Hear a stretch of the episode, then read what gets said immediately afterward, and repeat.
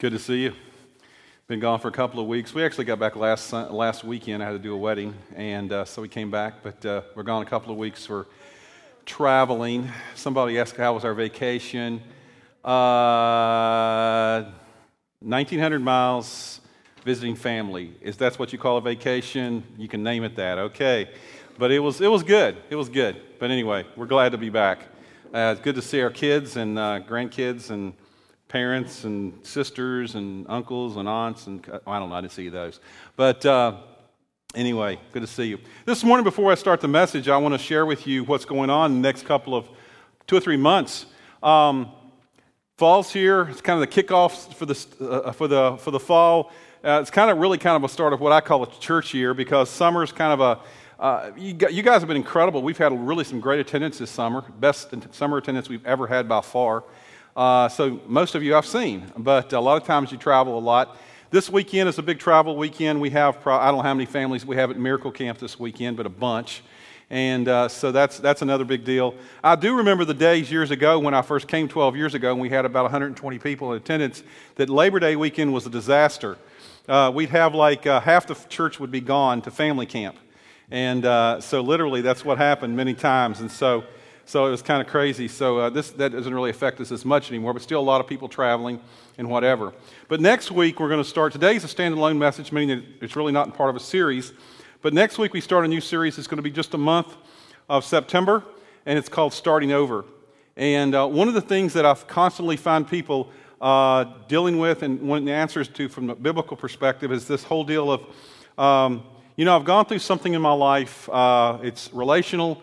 It's financial, it's whatever, it's been a disaster, and I need to start over. How do I do that? And how do I make sure that next time is not a repeat of last time? And so we're going to talk about that from a biblical perspective starting next week, starting over. We're talking about how to get a do-over and some other things in our life. So that's going to be the month of September. Small groups also will be kicking off in the next couple of weeks. If you in your bulletin is a form that you can sign up for groups. I encourage you to do that if you're not already in a group. And what that is simply a form that gives us some information about what day of the week, what life stage you're in, where you live, kind of, so we can kind of place you in that kind of demographic and that kind of geographic locations. And so then we'll try to connect you with about 25 groups that we have that are here in Germantown, Metamora, Washington, East Peoria. We've got groups everywhere. And so try to do that, because it's a very important thing, because we believe at Great Oaks that circles are better than rows. Okay, remember that. Circles are better than rows. And guess what you're sitting in this morning? Rows, okay?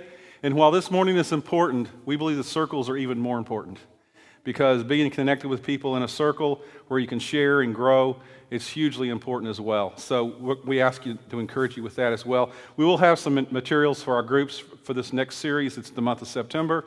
Just some questions and stuff. I've already sent them out to group leaders. And if you'd like to start a new group or something, let me know as well, and we'll connect you with you as well.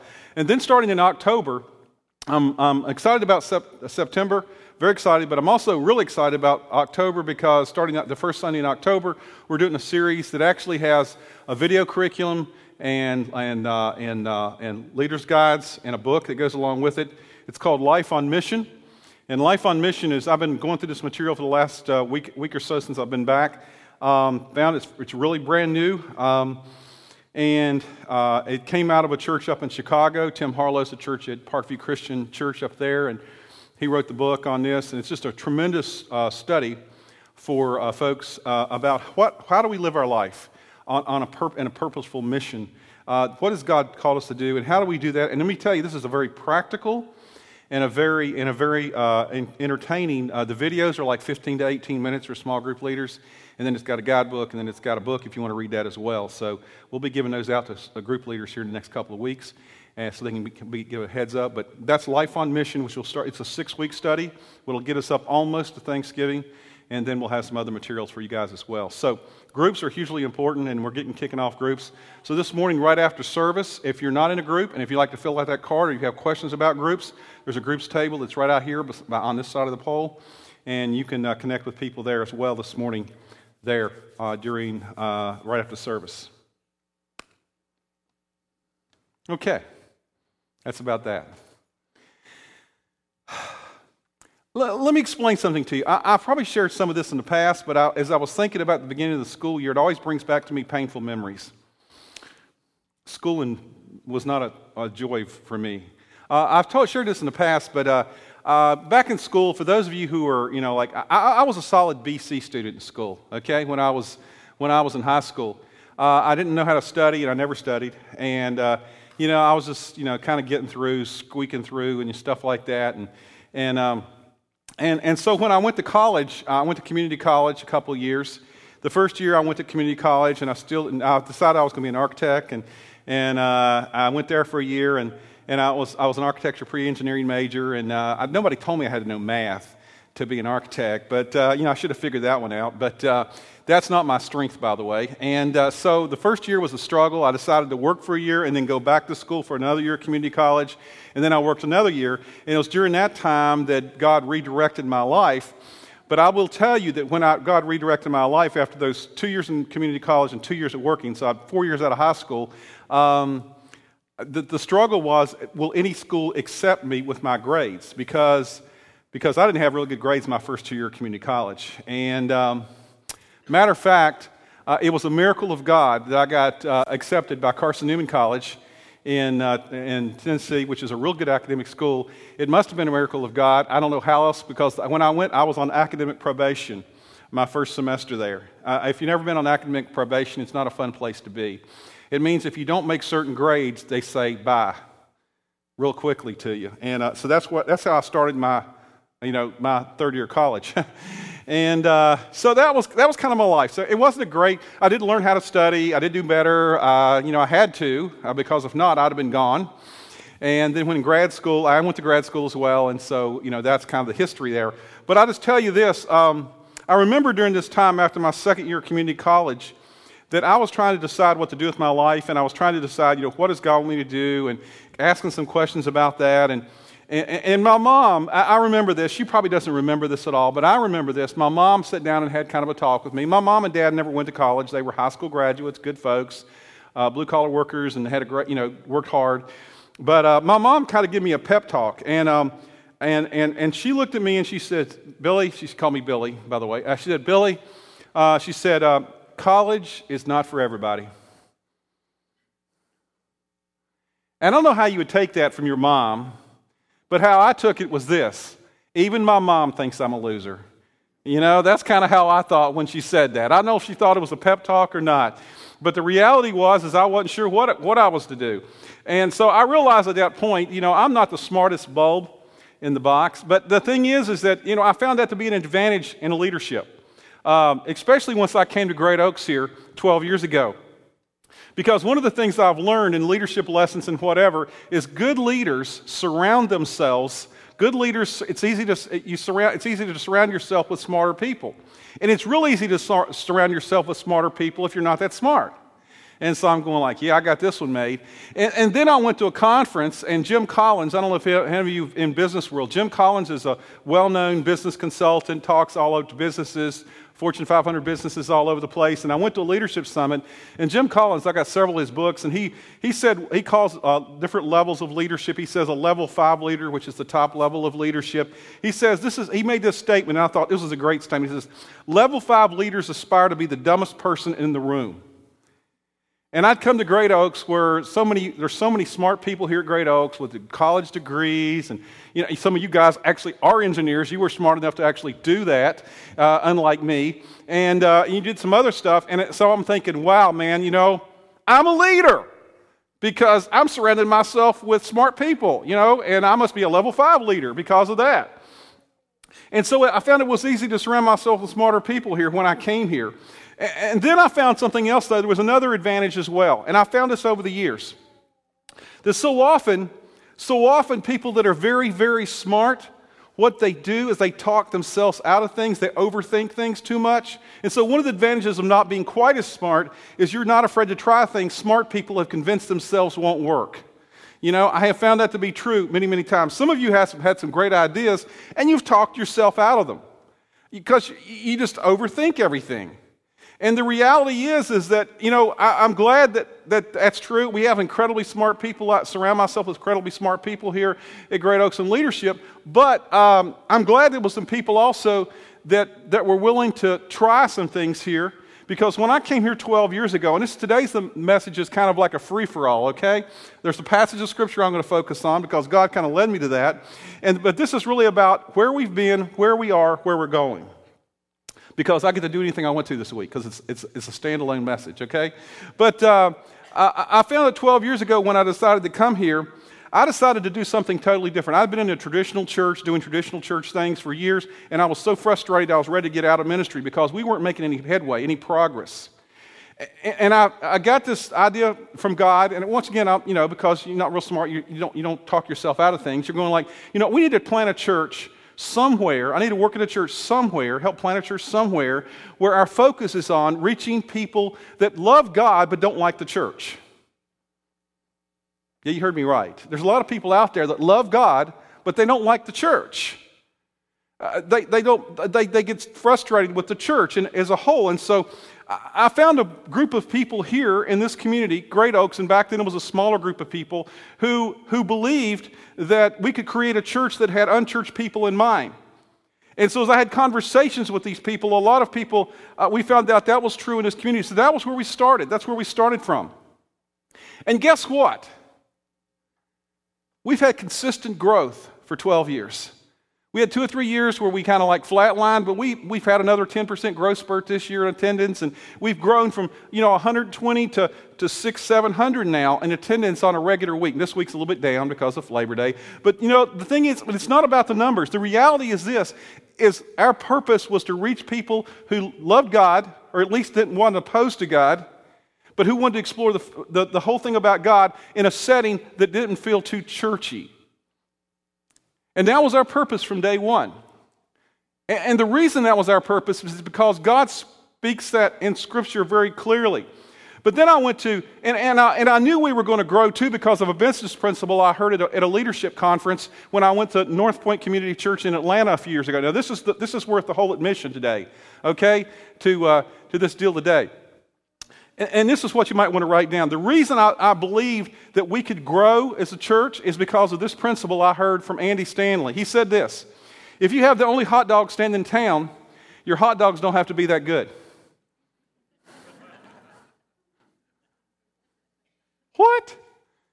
When I came here, we came here 12 years ago, we were the only church on this side of the river that I knew of at that time that was doing what we were doing. There were some churches on the other side of the river that were kind of across town that were doing this, but we're the only church. We're the only hot dog stand in town, okay?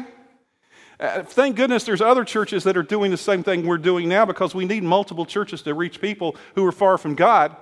But we were the only church here, so I knew we had the opportunity of, particularly since we were the only hot dog stand in town, we had the opportunity of capturing, and using a business term, a large market share. And if we would just do it, and so when we first started off 12 years ago, I remember like some of those Sundays over to school. I mean, man, it wasn't very fancy. There was no lights. I mean, other than the gym lights, we had like 4x8. Pieces of plywood that were about this tall as a stage, and we had kind of a lousy sound system, and we had, you know, everything was just kind of haphazard, and we had kids, the kids were meeting in, you know, in a hall, the nursery was in a hallway, and we had all kind of really hokey things back then, but the reality was we were the only one who was doing that, and so we started reaching people for Christ. And not that we've done things so much better along the way, but the reality is that that's been why we started the church. We started to reach people who, in a real sense, loved God, or at least wanted to explore who God is, but really didn't like the traditional church. And so that's been one of the things, a place where people could invite their friends and it wasn't intimidating to them. You don't have to come in and know language. You don't have to come in and know different things, because I've been to churches before where I walk in and I'm going like, what are they doing? Because it's up and down and up, and everybody just does it automatically, or they know where everything is, you know, and I don't know where anything is, and like I feel such an outsider. And I know that kind of thing does not draw people to the body of Christ, and so that's one of the things we try to do along the way. And so we want to continue to do that, though. And I think we are continuing to do that. And I'll share with you today how God has kind of convicted me of that even again through His Word. But one of the things we're going to do in the future is to ask ourselves some questions. We used to try to do surveys, these long ones people would take online and stuff. Nobody does those because they don't want to do them.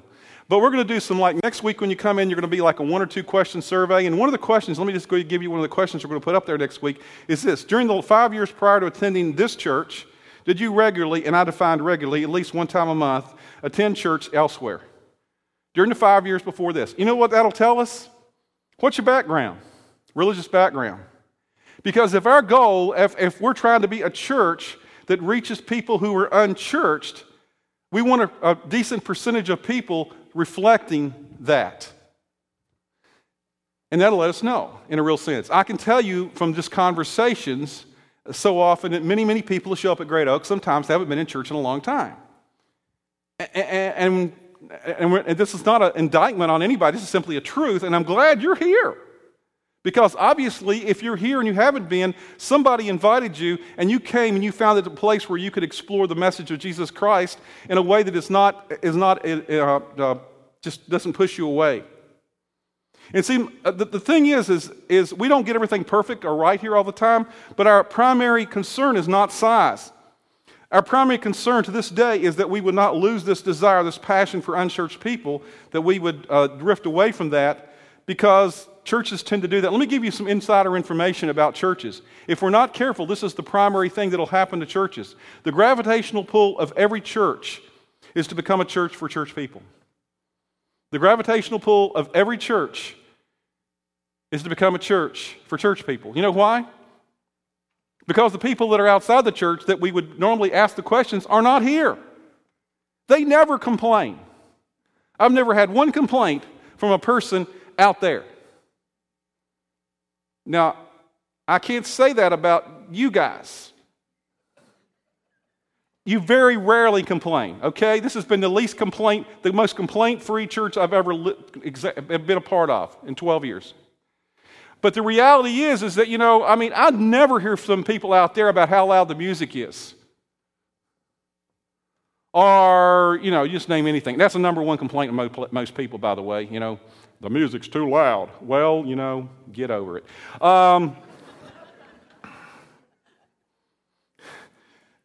And the reason that we have the music loud is because people go listen to loud music all the time. We're trying to reach people outside the church, okay? Now, the reality is, that's true. So, saying all that as a preface, we're going to look at God's Word today for a few minutes. And let me explain to you about this passage. It's in 2 Corinthians chapter 5, beginning with verse 14. So if you have your Bibles, you can turn, or if you have your phone with your Android and Bible or your iPad or wherever, nowadays, it's in our church particularly, a lot of you guys are really, you're really tech savvy. So you don't come in with paper Bibles. You come in with, something else. So that's fine. I use my iPad and read from it all the time. So when I was reading Scripture, and this is how I read Scripture sometimes. I don't necessarily say this is how all of you should do it, but this is how I do it. I'll read through a book of the Bible, and I decided back a couple of months ago that I was going to read through a book that I haven't read through in a while, and that's 2 Corinthians. And as I was reading through 2 Corinthians, I read a book of the Bible, and as I get to a place, I'll find some scripture there that all of a sudden just stands out to me, just speaks to me clearly, and I'll camp out there for a while. And I'll read it over and over and study that and read other things about that passage of Scripture. And for some reason, when I got to chapter 5 of 2 Corinthians, it just jumped out. I will say jumped off the page, but I don't know how it does it on the iPad. But it jumped out at me, and it kind of like stood off the screen, and it kind of jumped at me. So that happened. And so 2 Corinthians chapter 5, verse 14 through 20 is what we're going to look at today. And then something else happened, which is, sometimes when you have two things happen, you kind of go, doo-doo-doo-doo, and it kind of, coincides or like, whatever. I listen to sermons, too, by other pastors. That's the good thing now with the internet and other things. I can listen to some of the best pastors in America I can listen to every week. And there's 2 or 3 guys I listen to on a regular basis, and one of them is Andy Stanley, pastor at North Point in Atlanta. And I was listening to a message he did in this past spring, and man, it was on this passage of Scripture. And after I'd already camped out on this passage of Scripture, and I'm going like, wow, man, this is good stuff. And so God, between that and Andy Stanley, I was inspired, first by God's Word, second by Andy Stanley, to share with you today what I'm going to share with you from this passage, because it tells us why we do what we do here at Great Oaks and why we need to continue to do what we're doing, what we've been doing, what we are doing, what we will do. So 2 Corinthians chapter 5, verse 14.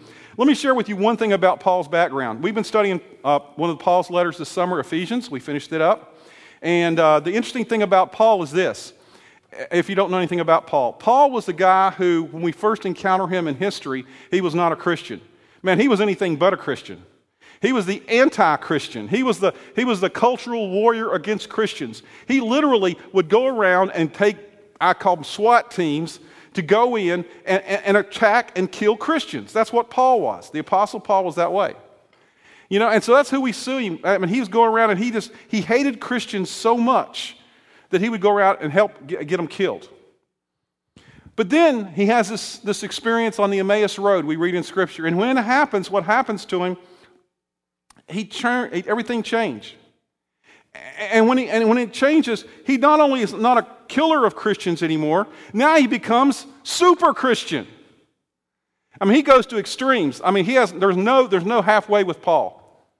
But he seems like what happens is, as we read in Scripture, he understands all the damage he's done to Christianity during all the years before he became a Christian. So what he does, he becomes this super Christian who now is trying to repair all the damage that he did during all the other years. So when you read Scripture, keep that in mind when you read about what he says. And so as we start with 2 Corinthians chapter 5, we read these words from the Apostle Paul. It says, "For Christ's love compels us."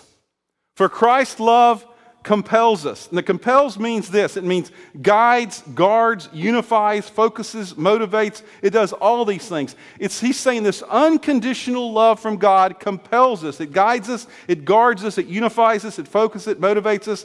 He says this is the tip of the spear. This is which propels us along the way. He says his love for us. It's not about God's fear of God. It's not any of those things. It's God's love. Christ's love compels us to do the things. And then he says this. For Christ's love compels us because we are convinced that one died for all, talking about Jesus Christ, and therefore all died. What he's saying here is this. He's saying that we were all as good as dead. We had no hope because we could not be connected with God because we were people who were far from God. But then God did something for us. Christ died so that we would not have to die. And then he says this in verse 15. And he died for all. He died for everyone, that those who live, and that means those who accept him and follow him as Lord and Savior, those who live should no longer live for themselves, but for him who died for them and was raised again. What Paul's saying here is this. He's saying those who understand that this is the good news, that God has done something for us that we could never do for ourselves, those people realize that this is too good to keep to ourselves. And he says this, the response then of the Christian, the person who is alive in Christ he talks about, who live, the response of the Christian is, because of what God, you have done for me, God, through your Son Jesus Christ, why would I dare live for myself? That would be the epitome of selfishness. He says, Paul's saying, I am so grateful, I am compelled to express my love to you, God, by living for you, not because I'm afraid of you. I offer my life because of what you have done for me. Your love compels me to do just that. And then it skips down a few verses in verse 18, and then he kind of like wraps it together in a package, and he says this, all this thing he's already said is from God, who reconciled us to himself through Christ and gave us the ministry of reconciliation. Let me focus on two words there. The word reconciled, first of all, is the word that most of us don't use a lot, but I think we understand the word reconciled. Reconciled means this. It means to take two things that are not compatible and bring into compatibility. It means to take two things that are not in agreement and bring them into agreement. What he's saying here, Paul's saying here, he's saying, on my own, I was not reconciled. I was not able to bring into agreement or not be able to be compatible with God. I was unholy, talking about all of us, and God was holy. I was a sinner, and God was not. There was these irreconcilable differences. And then what Paul is saying, the gospel, which means good news, the good news in a nutshell is this. If you and I, just to describe it this way, if you and I were perfect from this day forward, if we decide, yeah, I want to follow Christ, and we were perfect from this day forward, if that was possible, okay, which I don't believe it is, if we were perfect from this day forward, it doesn't do anything for your past. What do you do about that? And so Paul says the good news is that God has made the first move. He accommodated himself to our issue. He knows that we can't be reconciled, made right, brought into agreement with God. So he did something for us. And then he says something. He uses this word in the last part of that verse. He said he gave us the ministry of reconciliation. When you think of the word ministry, what do you think of? What Pastor Bill does. I work in a ministry. No, this is not a good, I hate to say this here, but this is not the greatest translation of this word from the original Greek language. The word literally is much simpler than that. The word literally can be translated task. Task. So put that instead. He gave us the task of reconciliation. What he's saying here is this. He's saying God wants to partner with us in the task of reconciliation. It's a process that people need to go through. And then he goes further to describe this in verse 19. He says that God was reconciling the world to himself in Christ, and this is how he did it. God was reconciling the world to Christ through himself, and this is how he did it. He says, not counting people's sins against them. This is how he reconciles people. This is the problem we have. Because we are sinners and we're far from God, he says we have a problem. We have sin in our life, and sin blocks us from having a relationship with God. And he's saying, God has done something for us, and he's decided this is how he's going to do it. He's not going to count our sins against us. Now, when I read that a couple weeks ago, the first time in a long time, I'm going, I could have skipped right over that. But I realized something. That is the best news that I've ever heard. Think about it. That you and I, in a real sense, have no hope without Jesus Christ. And the fact that God has chosen through his Son, Jesus Christ, that Jesus take up all our sins upon him, and he wouldn't count it against us. See, if God, and it means this, if God is no longer counting my sins against me, and Paul, I can imagine, think about Paul. How did Paul describe himself other places in Scripture, if you know the Bible? One of his favorite titles for himself is Chief Among Sinners. How would you like that title on your door? Chief Among Sinners. You know why Paul called himself that? Because remember what he used to do before he became a Christian? He wasn't just a guy who partied some. He wasn't just a guy who cheated on his taxes. He was a guy who went out and did what? He helped kill Christians. He was a terrorist in a real sense. So when Paul speaks about this, it's something deep within him and his understanding of this. This is incredible. Paul is just going, wow, God. If God is not counting your sins against you, it means you're free to no longer count your sins against yourself, because I'm sure that Paul did like most of us did when he became a Christian. It took him a while to figure this out, and he beat himself up all the time because of his past. And if God is not like no longer counting sins against you, it means you're free to no longer count your sins against you. You don't have to beat yourself up unless you have a higher standard than God. And secondly, you're now free to not count other people's sins against them unless you have a higher standard than God. And this means that when you receive the forgiveness of God, it empowers you to forgive yourself and to forgive others. And in doing so, that frees us up to be reconciled to God and ultimately to other people, which is the very heart of the gospel. Love God, love people.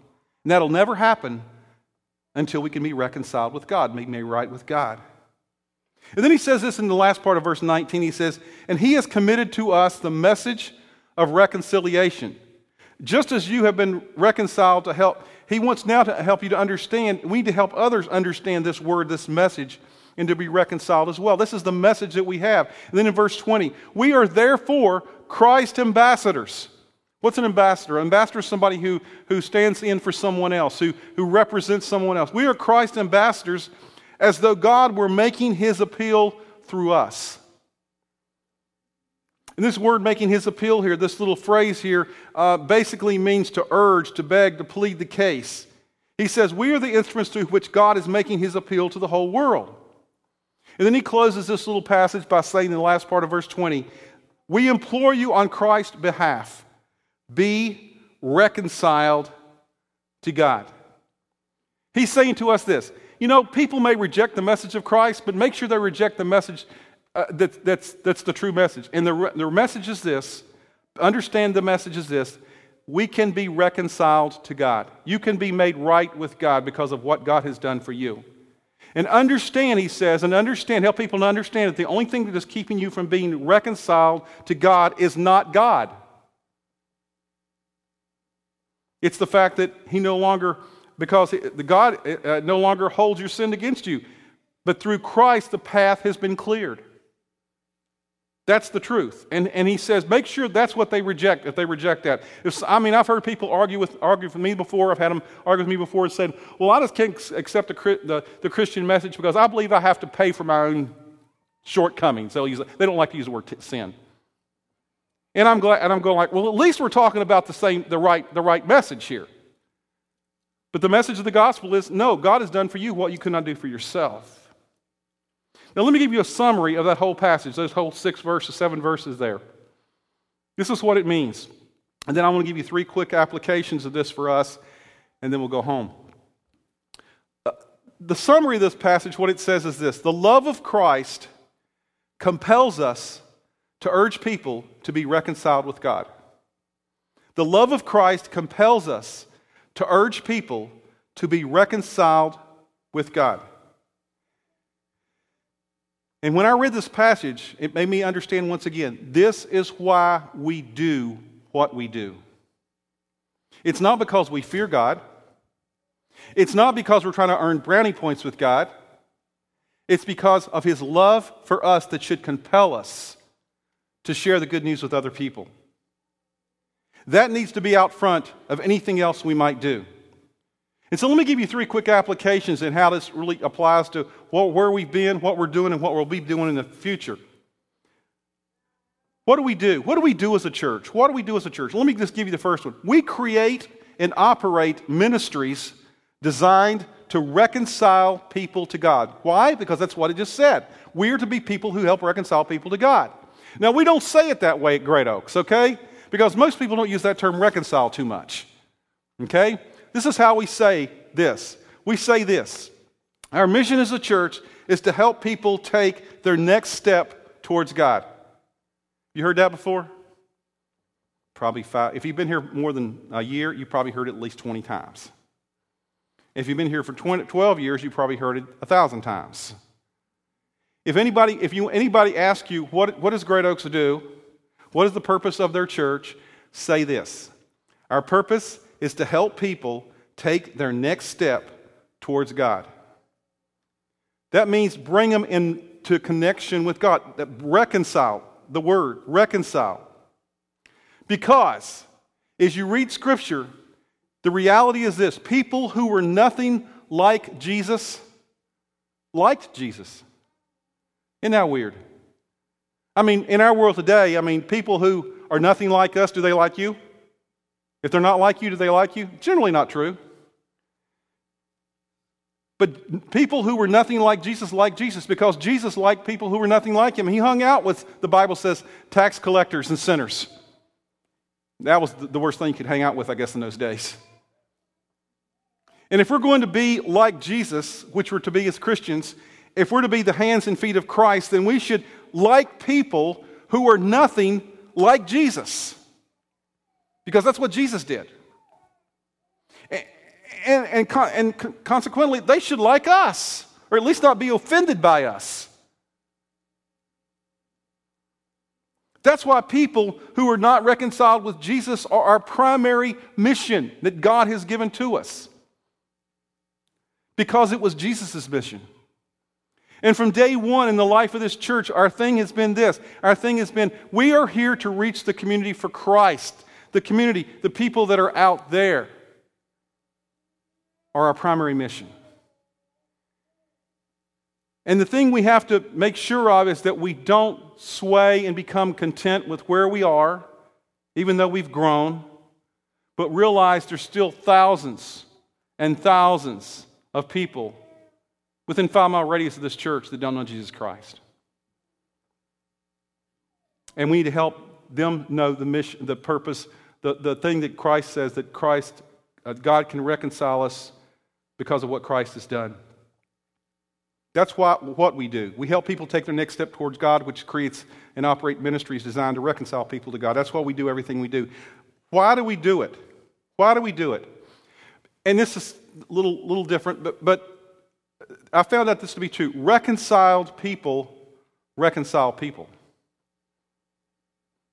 Paul said it this way. He said, early up, look up a few verses, those who live should no longer do what? Live for themselves.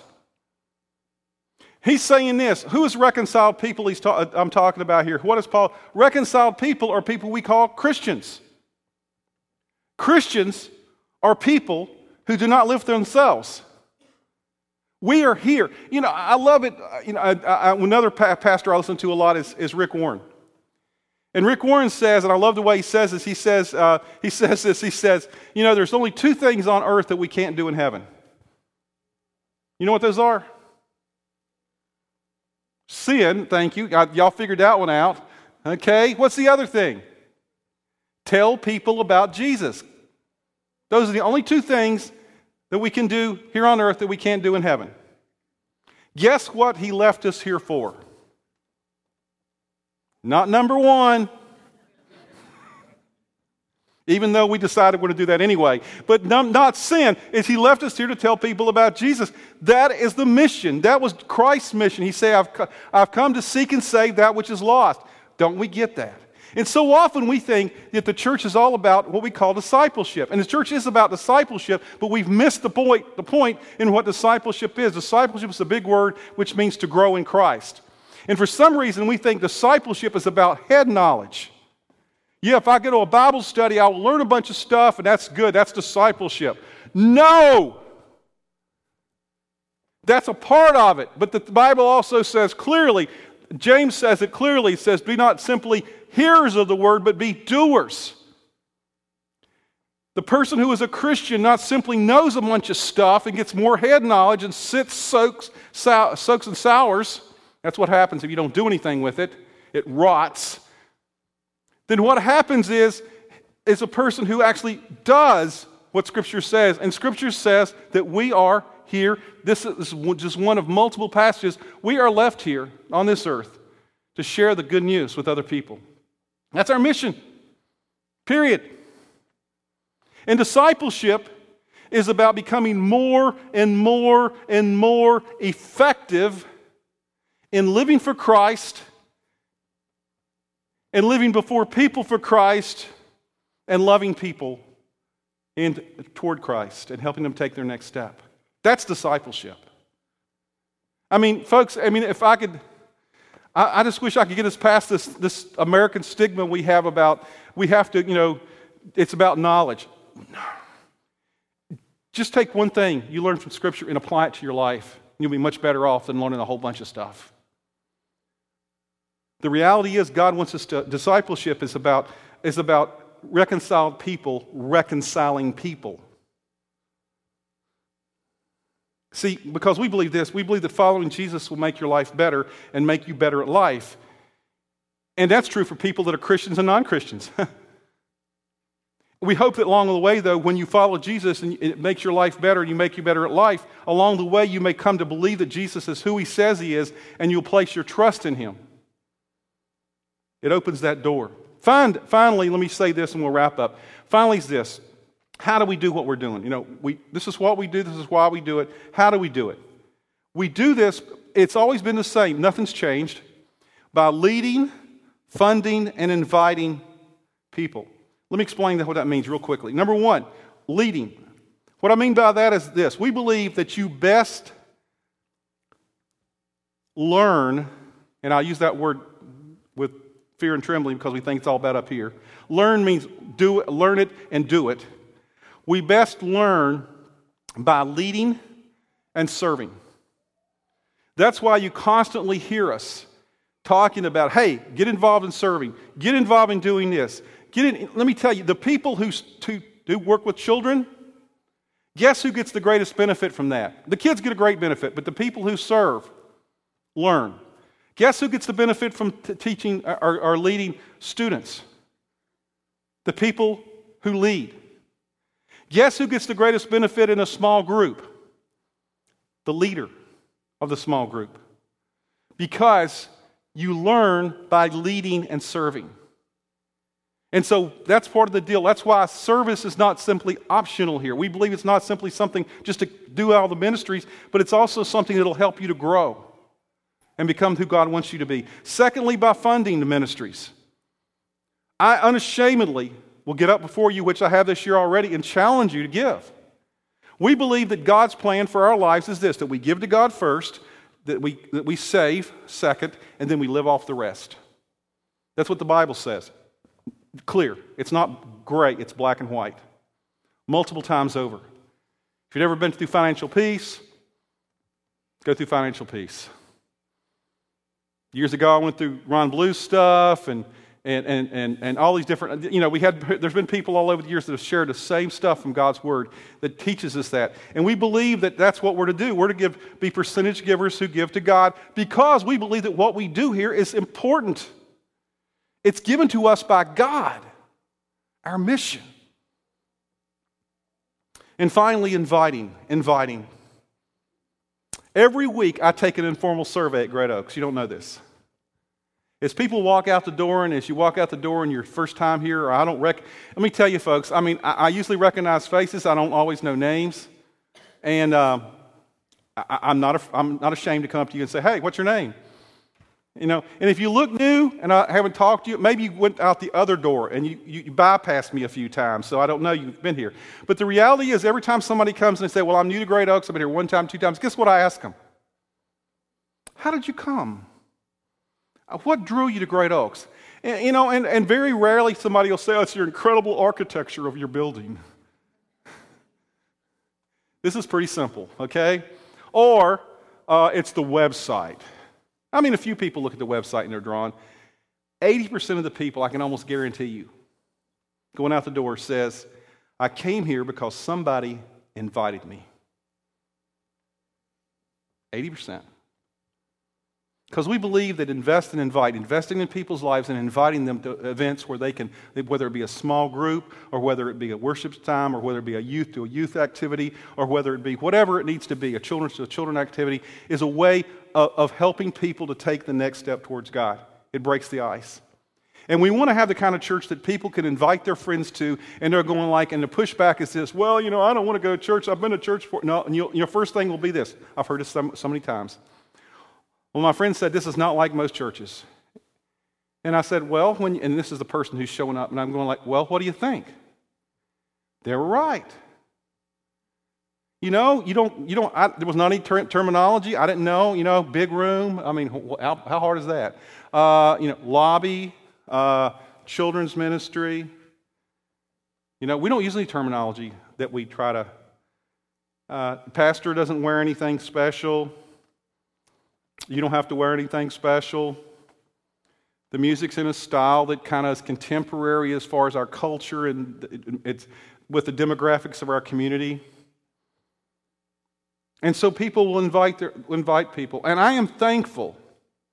I am thankful for all of you who over the last 12 years who've bought into what we do here, who believe in what we do here. And you believe it so much that you have been willing to serve. And you've served and you've placed. And let me say it this way. I'm so thankful for that because let me tell you what you've done. Those of you who've served. Those of you who have served in children's on Sunday mornings and youth on Wednesdays and Thursdays, in adults, in groups, what you have done is you have placed an anchor in the souls of children and youth and adults from which they will never recover. And that's a good thing. See, I mean, the one thing I know, and I ask people, I go to Chamber of Commerce meetings, I do other things here. People feel welcome at Great Oaks. And may we always be the kind of church where people feel welcome in, because we aren't done yet. We haven't arrived yet. Because we still have the opportunity to do three things, then we'll close. Number one, we have the opportunity to leave the local church in better shape than what we found it. We have that opportunity. Number two, we have an opportunity to launch a generation of kids who think you're supposed to enjoy church. Shh. Don't tell them that too loud. And number three, we have the opportunity to raise a group of kids and students who think you're supposed to serve and to be in a small group and invite their friends. And that's just a natural part of life, because that's the natural part of what a church is supposed to be like. See, the reason I think that people think that way and feel that way is because of your generosity and because of your service. And because, I think this is true for you too as it is for me, Christ's love compels us. It always has. And by God's grace and your continuing commitment to it, it always will. Let's pray. God, we thank you so much for your love and your goodness to us. I thank you for this word from the Apostle Paul that speaks so clearly to the purpose that we are here for, God. This weekend is kind of a vision-casting weekend of talking about why we do church. And next week, God, and the weeks of following, we'll be talking about some very practical things in our life, that things not only we need to know, but things we need to do so that we won't have to live life in the way that we've we lived in the past. And when we ask the questions, think certain questions like, well, you know, what was I thinking? Or why did I do that? That we'll have a process to go through to deal with the ups and downs of life in relationships and in finances and in jobs and everything else that we deal with, God. I pray, God, that you would open each one of our eyes as we examine your word. And God, as we go out into this community, realize that we are ambassadors for you, to our neighbors, and to the people that are right around us and people that we work with and whatever. We're called to be people who share with them the good news that we can be reconciled with you, God, because of what you've done through your Son, Jesus Christ. Guide us now this week, God, in all the things we do. We ask these things in Jesus' name. Amen.